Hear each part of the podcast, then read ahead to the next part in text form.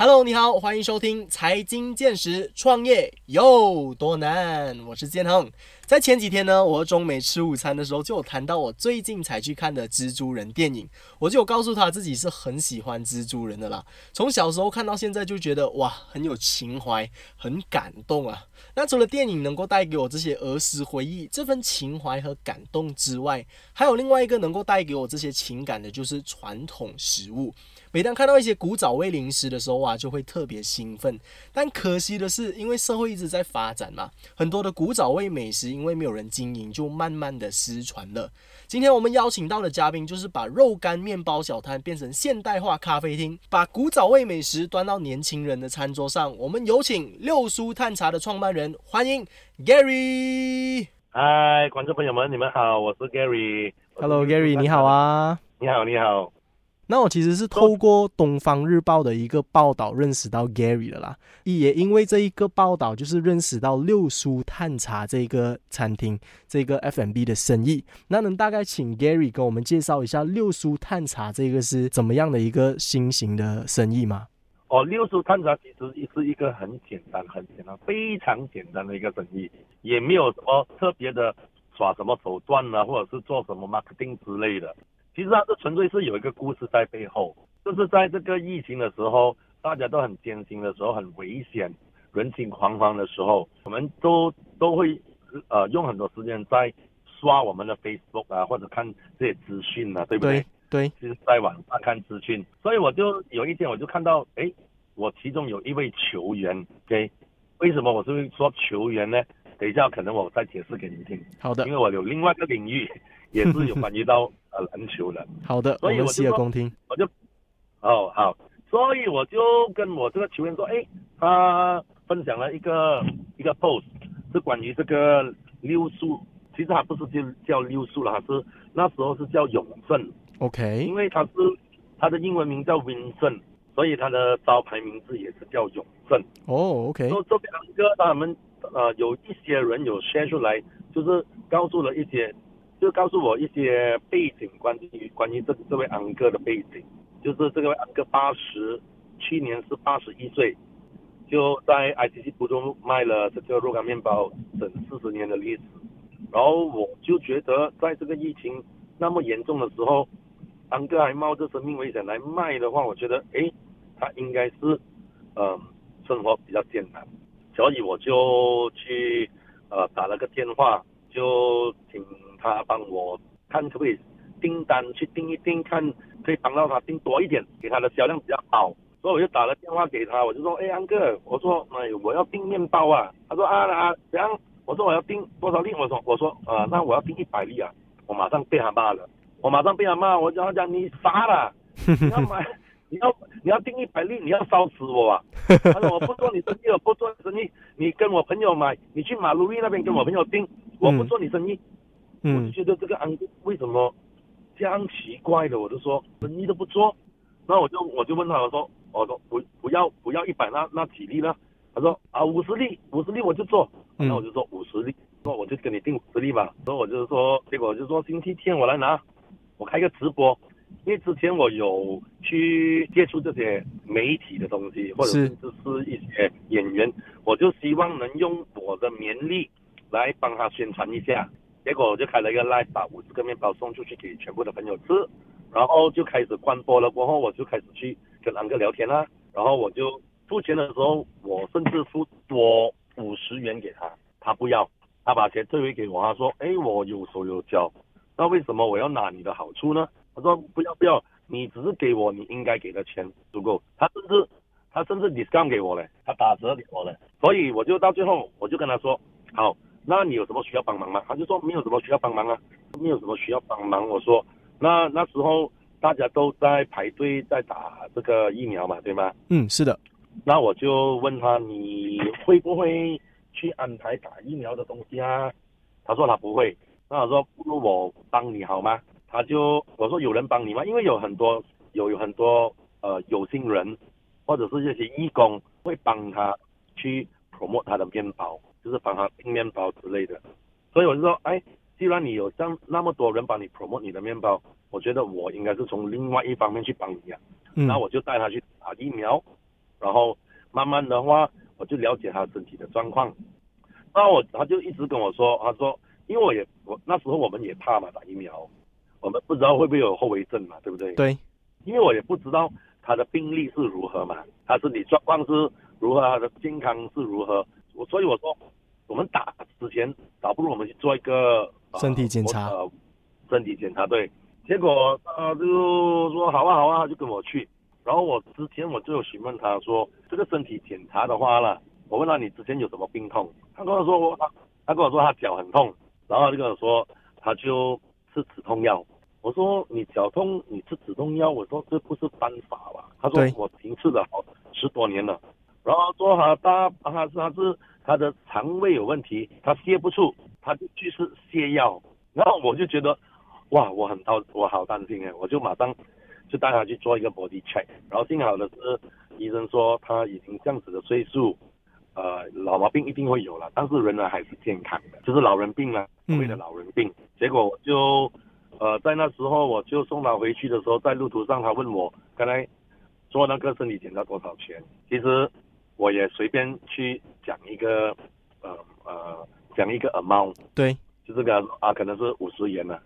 他下车的时候，我载到他去到他家，他下车的时候，他转身把这五十元他丢给我，因为他知道他塞给我不肯收了，所以我就觉得很可爱这个安哥，觉得 一个八十一岁的安哥，为什么那么有骨气的？我说嗯那么坚持的，因为他是那种比较是呃思想比较古老的，他不喜欢欠人，他也不希望从人身上拿到好处，所以就是从这样开始，我就慢慢的认识他，然后偶尔有去帮他一下，去他的档口帮他去啊、呃卖这个肉干面包，然后我就一直在那边想，我说，就算今天我跟你打广告打到整个马来西亚的人都知道，但是未必你能做到，你能你能卖到这样多吗？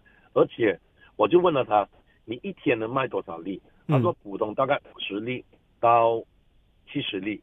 那如果是有订单的话，他可能可以做到可以可以做到一百粒，一百粒就是在他的极限。他的 maximum 线了，他不能了，因为他脚痛，是。然后他他又容易累。那一百粒，我问他你需要多久时间？嗯。他说大概十个小时，十个小时，四个小时，四个小时，对四个小时到大概五个小时吧。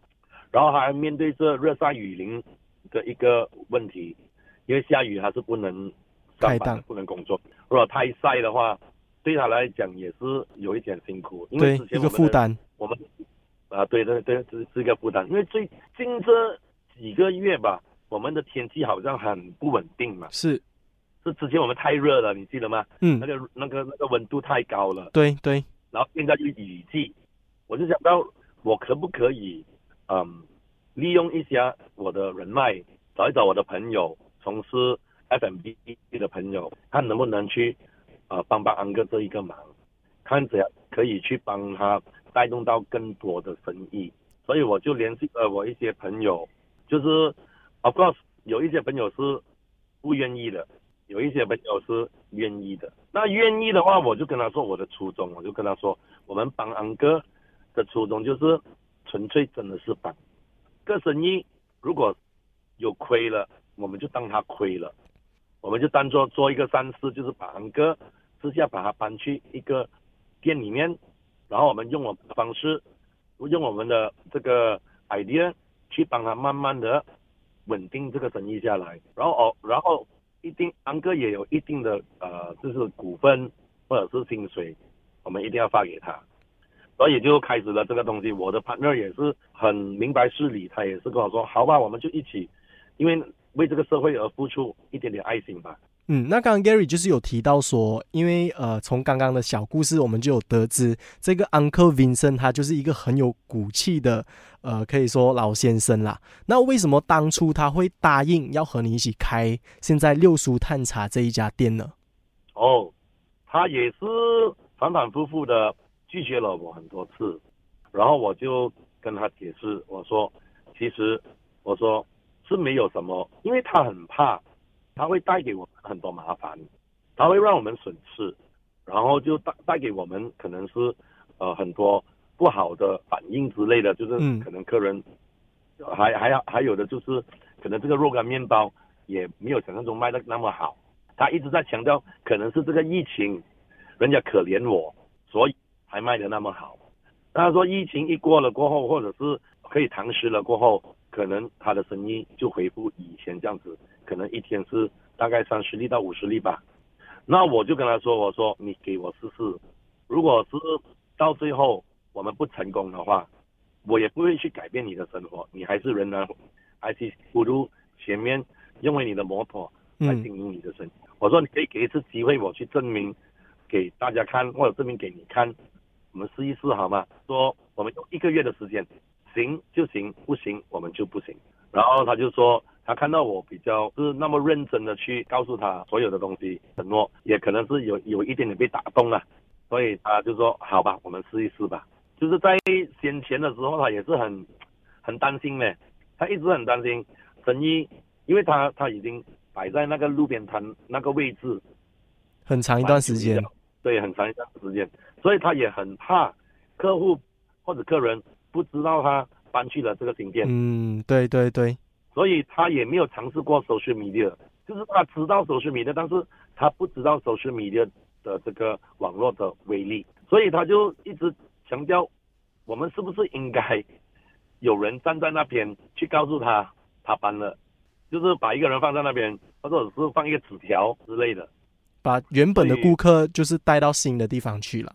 对，那么纸条我们就有放纸条，告诉我们有放纸条去告诉人家。嗯。可是我们在 social media 网络上，我们也有一直在不停不停的去通知大家他已经搬了。呃，而且名字也改了，所以有些人可能是。比较陌生，嗯嗯，那其实六叔这个名字是怎么的？怎么研发出来的？因为刚刚有提到说是叫 Uncle Vincent 永胜嘛，那为什么突然间又变成六叔呢？因为永生是比较传统的一个名字，对，所以我就说其实很好，我我都蛮喜欢永生，但是我觉得永生是不够亲切，所以我就因为我带他打疫苗嘛，然后我就看到他 IC。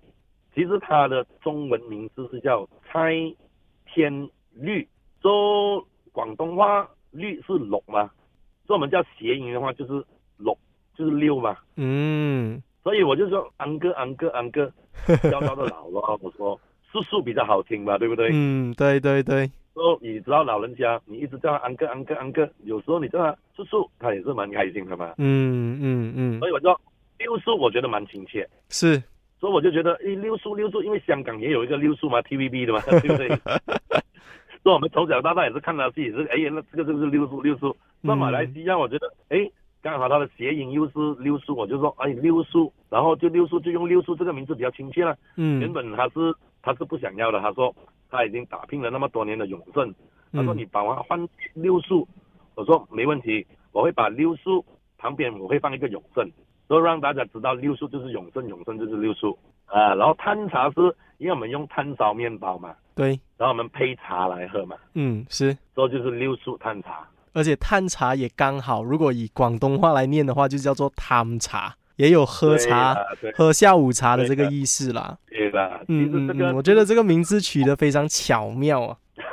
对对对，这个这个名字真的是也是很巧妙，真的是。嗯嗯。谐音也谐到好像很。合适啊，它谐音，就这样这样子就诞生了这个名字出来了。我是想说，就是刚刚有提到说换了这个名字，然后就开张了嘛，然后六叔也同意了要以这个新的名字做宣传，所以现在在六叔这家店，因为我有看到打很多广告嘛，生意的部分还算 OK 吗？每天的销量啊，还是满意的吗？比比我们想象中好很多。嗯嗯，因为网络的力量。因为第一，其实六叔本身自己已经有一些名气了。我们只是一个推手，把它推出去而已，是把它包装起来，就是把它包装好，就是 of course，你的东西是要保持你的味道。如果你用了一个老招牌，但是来你的食物是真的很难吃的话，那也是你也没有这个效应的。所以品质的控管其实也很重要了。对这个 QC，其实我们也是拿捏的很紧，这在这一方面，所有的。东西我们都好像说，我们用的黄瓜都是日本黄瓜，然后用的面包我们都是保持到面包的新鲜度，因为面包三天它就会硬硬化了，对，所以我们不能拿太多货，嗯，我们要每天都有新的面包来，嗯，然后肉干我们是本身是自己烧了，我们就这样不会把这个肉干放过夜，就是每天早上来我们会烧一些新鲜，烤一些新鲜的，嗯嗯，一定要保持新鲜啦。对，嗯，所以所有东西我们都一定要有那品质的保证。那我这里有一个问题想要问哦，因为刚刚就是有提到说，开这个店主要的目的就是想要减轻六叔他的工作量嘛。因为刚刚有提到说，六叔他一天最多如果是有订单的话，一天也只能烧一百一百个面包而已。那现在来到了这个新的店面，依然还是六叔在亲自做烧面包的这个工作嘛？呃，OK，of course 是在第一个星期我们先先开的时候，嗯。仍然是他要表演一下他的功夫嘛，对不嗯对？嗯嗯，因为很多地方都仍然是吃惯他的味道，然后要接受我对他的他的手艺，然后要介绍要接受我们新的人的手艺的话，可能有需要一点点时间，所以我们就在那时候，六叔他自己本身也有考，我们本身都有考，就是让客户呃让客人吃住有什么不同。那在第一个星期的话，有些客户真的是有 comment，呃，真的是有一点点不同。那我们就尽量叫尽量再再去学，再去看什么东西能进步。现在把那个味道已经弄成一模一样了。哦，所以其实现在在六叔探查这家呃，可以算是咖啡厅吗，也是由 Gary 亲自下手去烧所有的面包哦。之前是，但是因为现在已经是呃比较有稳定的人手，啊、对，所以我就呃我们出了一个 SOP，嗯，就是跟着 SOP 去走，就是呃时间、呃配料所有的掌控都要嗯配合这个 SOP，、所了解。以就对就可以慢慢的交给其他的呃员工去处理了。对，这样子就能够慢慢的减轻六叔他的工作量啦。对，of course 六叔他每天早上来到，我们仍然是有给一些呃工作，因为你知道老人家你不给他工作，他坐在那边也很无聊嘛。嗯嗯嗯，哦，因为六叔他本身他自己烧面包也是很快，所以我们订单一多的话，六叔就帮忙烧面包了。哦，OK，啊因为六叔他的这个他的这个功夫还是存在的，他嗯烧面包的那个速度真的是快很多。所以他就负责烤面包，啊烧面包、烤面包，然后把面包交进去我们的厨房，然后我们就把配料全部加进去，然后我们就马上出给客户了。那呃，刚刚 Gary 就是有提到说，你还有另外一个合作伙伴，然后和六叔就是联合三个一起开了这一家咖啡厅嘛。那在起初在开始想 idea 的时候，要开始创业的时候，你们三个之间有没有遇到一些争执啊，或者是有没有一些特别的经历可以和听众朋友们分享的吗？有啊有啊有啊，嗯因为啊，因为我们在老区啊，尤其是在普路这老区，嗯要经营一家咖啡厅啊，可以说是咖啡厅了，嗯真的是不简单。因为嗯老字号很多，然后人已经习惯了，习惯成自然了。你要他接受一些新的东西，他们未必会接受。所以当我们一开的时候，我们把价钱定在一个价格，呃的时候，这是我们最困难的东西。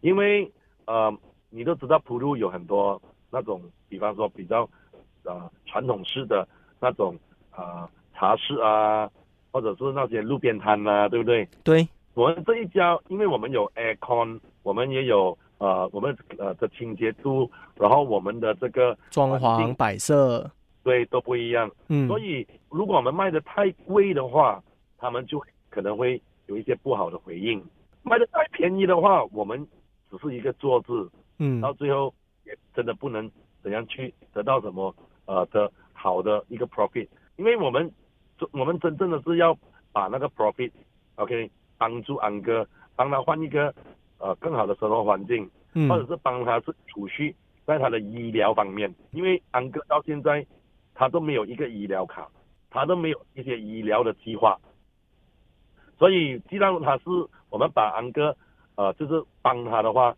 他就是我们的一家人。如果是一家人的话，那你都知道安哥是一个比较呃怎么怎么说呢，比较男子汉，就是不不善于求人的人对一个男对子。所以你要捐钱给他去看医生，我觉得不大可能吧。或者是你要筹 raise fund 叫人捐款给他看医生的话，嗯我觉得他也他也不会拿的。所以这一个生意真正是为了六叔而开。嗯，所以在定价钱的时候，我们一定要定比较大众化的价钱。然而价钱一出来的时候，街坊还是在吵我们的价格很贵。那六叔有他有给一些 idea，我们就说你先起一点点，当你的生意稳定了，你再起多一点点。那或者是 F&B 的话，如果你是时常起价的话了，也是一个不好的形象。对，就是人家会说，哎，你出名了，你这样起价哦，哇，你越卖越贵哦，你的东西，对不对？所以我们要这个市场来接受我们的定价，我们就是要把那些 costing 算进去。可能我们有点 free play，有一点 free play，就算你也知道现在食材全部都起价，所以我们现在定一个价钱，我们觉得舒服的，然后我们就不不再调整这个价钱了。就算它起价掉价也好，我们还是每天的。结果安哥的面包是卖三块半的，之前我们现在卖五块半。哎，其实也没有相差很多啊。哦，但是对某一些人来讲是相差很多。嗯嗯，因为以这个消费者的角度来看哦，其实我得到了更好的消费，还有这个用餐的体验。因为原本只是一个路边摊嘛，据我所知，那现在有了这个店铺啊，而且有了一个环境，一个更好的环境来用餐，我觉得只是加多两块钱而已，应该蛮多人都可以接受的吧？呃，好像你们这种新的思维，年轻人没有问题，嗯，但是因为福州住着很多老老街坊，老街坊。他们是一块钱、两块钱，对他来讲也是蛮重要的。嗯嗯嗯，所以我们就在头痛这这个问题怎样去处理呢？然后我就跟我的伙伴还有六叔，我们坐下来谈。我说不如我们这样子吧。我说既然我们要回馈给社会，我就回馈给比较年长的人，他们能力有限，所以我就说不如，因为年长的人他们比较早起床，他们去巴萨喜欢谈天，他们喜欢找人家喝茶。我也希望这个环境能给到他们舒适、很舒服的看报纸、喝茶。结果就是，我就想到一个方法，就是不如七点半到十点半，我们给长者五十岁以上的长者，给他一个十 percent discount。哦，OK。是无论你你什么消费，在我的店里面，所有包括茶、面包、面饭，所有种种的都有十 percent discount。这个是非常特别的一个营销手法哦，但是同时间对于消费者来说也有这个利益利益所所言呐。对呀，所以就到最后就呃可以说是一个 win-win situation。对对，双赢的局面。双赢的，对双赢的局面。所以安哥又可以可以呃怎么说？可以交代到他的客人，给客人一些交代，我们又可以呃回馈给自己老人家，可以带进更好的口碑。就是更好的名誉，更好的 service 给街坊，所以我觉得是一个双赢哦。嗯。结果，所以你问我有什么有什么是难题？这个其实定价在我们的这一方面是有一点难题。嗯嗯嗯。啊，结果就这个就已经雨过天晴了，就 set 了。然后那个 response 也蛮不错。嗯。因为我们也没有讲很 specify，一定要你拿出身份证来证明，是大家是街坊，我们也看得出。对。哦，这个是比较衰。就算你四十八、四十七。我是说，照给了，无所谓了。嗯，毕竟老人家嘛。对，我相信不管是做什么行业啊，都会遇到一些问题的啦。像 F&B，尤其是餐饮业，在这个定价的方面，其实就是很大的一个要考量的点。因为消费者都是根据价格来选择要吃什么样的食物嘛。所以 Gary 在这一方面就是想出了一个很特别的方案，让三方都能够同意，甚至是消费者也能够妥协的一个方式。我觉得这个是非常聪明的一点啦。也不能说聪明啊，只不过说是说，其实东西是很简单，只要你把你自己放在其他人的角度去看，那你就知道真正的你你的方向或者是真正的方法是什么方法。这个是将什么叫将心比心啊？对对，所以这个就是餐饮业就是有这个问题，就是你很多东西你都需要用心去做，所以你不能说你不能说马虎，或者说随便，或者说听不到看不到。因为每一个街坊给的我们所谓的这个反应，或者是他的他的 comment 都很重要，因为我们也是靠呃口碑街坊的口碑。就算打个比比如了，就是说有一个有一个可能是外地来的游客，他想知道六处探查在哪里，他他随便问一个街坊，哎在哪里啊？哦那一间店呢？不不要去吧，东西又贵又不好吃，他老板又好像很很骄傲，然后我们讲话老人又不尊重老人家，哦，去别间吧。所以我觉得这个东西是一，其实是一个镜子。你怎样去对人，对你，只要用心去对人的话，你一定会得到尊敬的。嗯嗯嗯，讲的太好了。那我们再说回哦，就是以这个创业的角度再出发啦。因为 Gary 自己本身是有在从事贸易的这个行业，然后最近又刚刚踏入餐饮业。那 Gary 本身认为，在这两个行业当中，它最大的区别是在哪里呢？我这两个行业最大的区别就是贸易的话，你需要的只是你的一个叫做什么人脉，就是你比方说你需要很多应酬，你需要很多人脉。去认识很多高层啊，啊，可能是客户啊，要要去讨好客户这种不同的方式。买卖其实是一个很简单的东西，一方要买，一方要卖，嗯，价格合适就可以达成共共识了，就达成一个交易了。但是餐饮业的话，哇，我是第一次踏入餐饮业，也给了我很大的领悟。从客户还没走进来到你门口，直到他进来用餐，用完餐再出回去的时候。他所面对的问题都是你的问题，所以你要把每天在想怎样把它做到越好更好。你要怎样去顾虑到，因为一种你养百种人。我承认我们不能去满足每一个人，是，但是我们尽量去满足每一个人的需求。所以说，这个是一个很有挑战性的一个呃一个一行生一个行业。嗯嗯嗯，对，一个行业。如果你是没有耐心的人，我劝你都是别做餐饮业。嗯，因为它需要很多耐心，然后。很多改革，很多 idea 的东西，包括你要在你的 marketing 要下功夫，你要在你的食物上也控制也要下功夫，你要 deal with supplier，你要 deal with customer，你要顾着一般员工，对吗？所以有很多东西是你意想不到的，是每天都有很多新新的体会。所以就是说，嗯，餐饮业真的是要用心。所以为什么人家说厨师煮东西都是用心煮？就是心是很重要。你做一个生意，只要你价钱便宜的话，贸易的话，谁都跟你拿。但是未必东西你卖便宜的话，你吃的方面，餐饮业你卖怎样便宜？如果你东西是真的不好吃的话，或者是你的环境很恶劣的话，他们可以选择不买便宜东西吃，对不对？所以它两样生意的那个观点是不一样的。可以说两两种生意、两种行业的属性是不太一样啦，因为对的消费者也不同嘛。像贸易的话，应该比较更多的是生育与生育之间的这个交易，B to B business。那像餐饮业的话，就是 B to C 嘛，所以消费者的反应相对来说会更加重要一些。对啊，然后那个满足感，其实我跟你说，嗯，呃，你做贸易，你可能会有点腻吧，因为你对着产品，对着员工。买卖，我老实说，我做了二十年贸易。有时候我我一个人静下来的时候，我在想，就是有有点嗯，做到好像没有那个纯那个热忱，那个意义热忱意义了，是为了谋生，没有办法嘛，就是要要工作嘛，为了赚钱谋生。你问我有没有那个真正的热忱在里面？跟你说，二十年同一每天你做同一样的东西，你每天遇到的都是同一个问题，都是来来去去都是那几样问题的话，你也没有什么改变。那也没有什么，我觉得没有什么特别。然后餐饮业的话，因为它变化太大了，因为口味跟食物推荐型的推荐型的食物创新很多东西，你都要一直在 update。所以这个东西就是你会不会给你有一个无聊，一定一定会给你有一个 passion 在里面的。所以那一天我遇到一个很好笑的，我做完了一个电视访问，嗯哼，然后就完了，我就马上坐下来喝杯水。嗯，在六处探查，有个客户跑过来拍一拍我肩膀，他跟我说了一句话，我觉得我觉得很满，很很感动，蛮感动。他就跟我说，他说谢谢你，是一个安哥来的。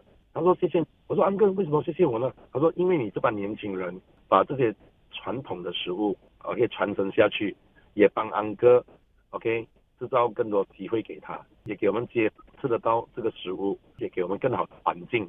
这个重新跟你说声谢谢。哇，我真的是那时候。我跟你说，钱不是一个 不对我来讲已经不是个重点了，就是那个有会被人看得到这一方面的东西，付出的怎样辛苦都好，值得的。我觉得 Gary 的这个创业故事真的是太感人了，从原本一个陌生人的 Uncle Uncle Vincent。然后发现到他有一些生理上的疾病啊，就是慢慢的一点一点的协助他开了这一间店，再把原有的这个传统食物发扬光大出去，让现在的年轻人也能够尝到以前的那种老味道。是，其实也是抱个抱着一颗很简单的，其实有些东西是你不要想到它那么复杂，你越简单的话就比较容易的去，我不能说成功，我只能说更加容易的去呃执行。做到，因为你把它复杂化的话，或者把它包装到太过呃呃怎么说，太过嗯呃多花样，这样子多花样包装成成一个产品的话，可能那个故事就不是这样了。它就不所以我纯了。说，对，它不纯了。所以这个故事也不是我去 create 出来的，这嗯是一个真正的故事。要十个人，我也是，就算一百个人，我也是讲回这个故事，是真实的故事来的。嗯，所以嗯我也很开心的，就是看到，哎，六叔终于他从独居人士到现在，他跟我们所有的员工都很好像一家人，很融洽，OK 相处。所以我觉得这是其实是一个很开心的东西。然而，当然是有你有你有好的，一定是有坏的。就是说，有些人给你好评，有些人也给你坏的评价。其实有些人说，哎，你这你这样子做的话，你不觉得是一个嗯怎么说包袱吗？就是安哥他生老病死，就是你处理的哦。那如果他有生病，就是你要去烦恼去带他，他进医院就是你要去照顾的哦。然而我就觉得能帮我们就帮，而且不是我一个人在帮，对其实我们一团队全部人都是在帮。所以我说我一个人的力量是做不到那么多东西的。我也很谢谢我的团队，所有的我的 partner，还有我的员工们。啊，所所有人的付出，就是他们相信我的理念，坚持帮我达成我的梦想。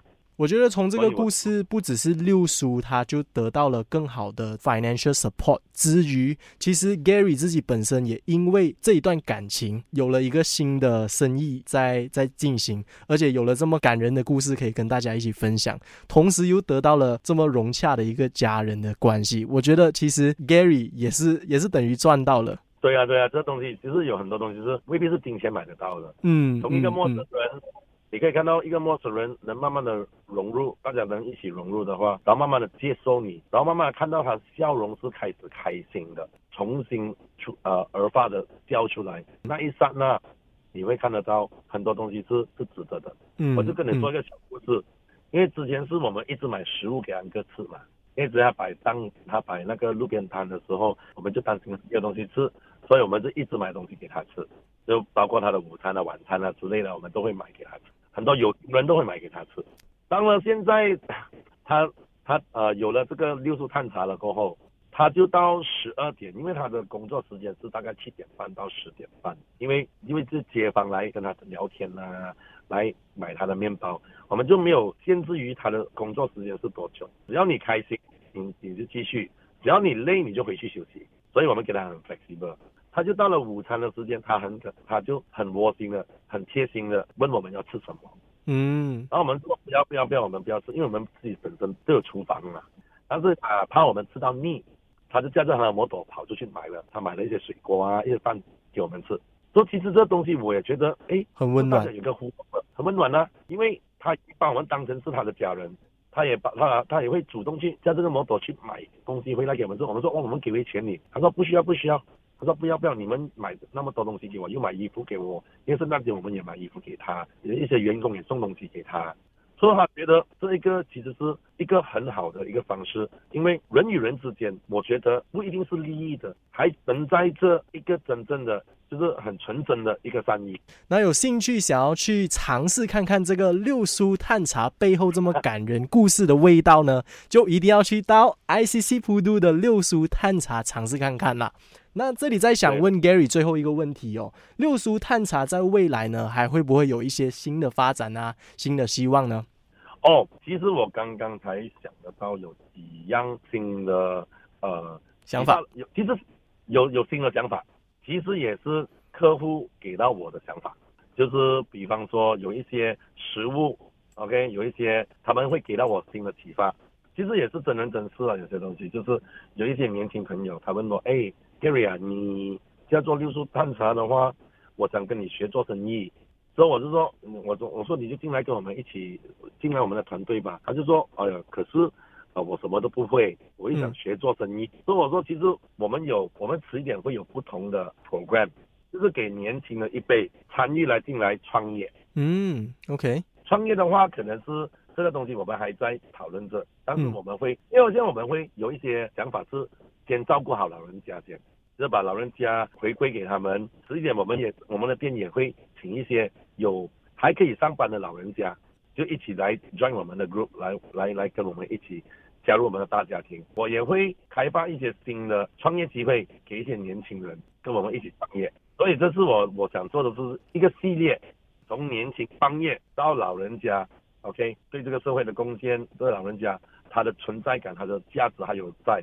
因因为你不给他们出来做工的话，他们一直待在家里，他们会觉得他们没有没有那个存在感。对，所以我就是就是想把这两方面的东西去看怎样哪一个平衡点，去兼顾好两两个两个层面啦。对，然后我们还有的是可能我们会做一些一连串的善事，就是我有想法，就是可能我们会拍，等我们比较稳定了，所有东西比较稳定了，我会。两个星期做一次所谓的我们捐赠啊捐捐捐捐赠，捐赠对捐赠这些食物给这些露宿者或者是长者，说就可能呃礼拜天我们会做一些这样子的 program，再加上我们可能会去老人院派送给老人家，因为肉干面包老实说可以带出很多回忆。其实我第一次吃到六叔的肉干肉干面包，也有把我带到我小时候的回忆。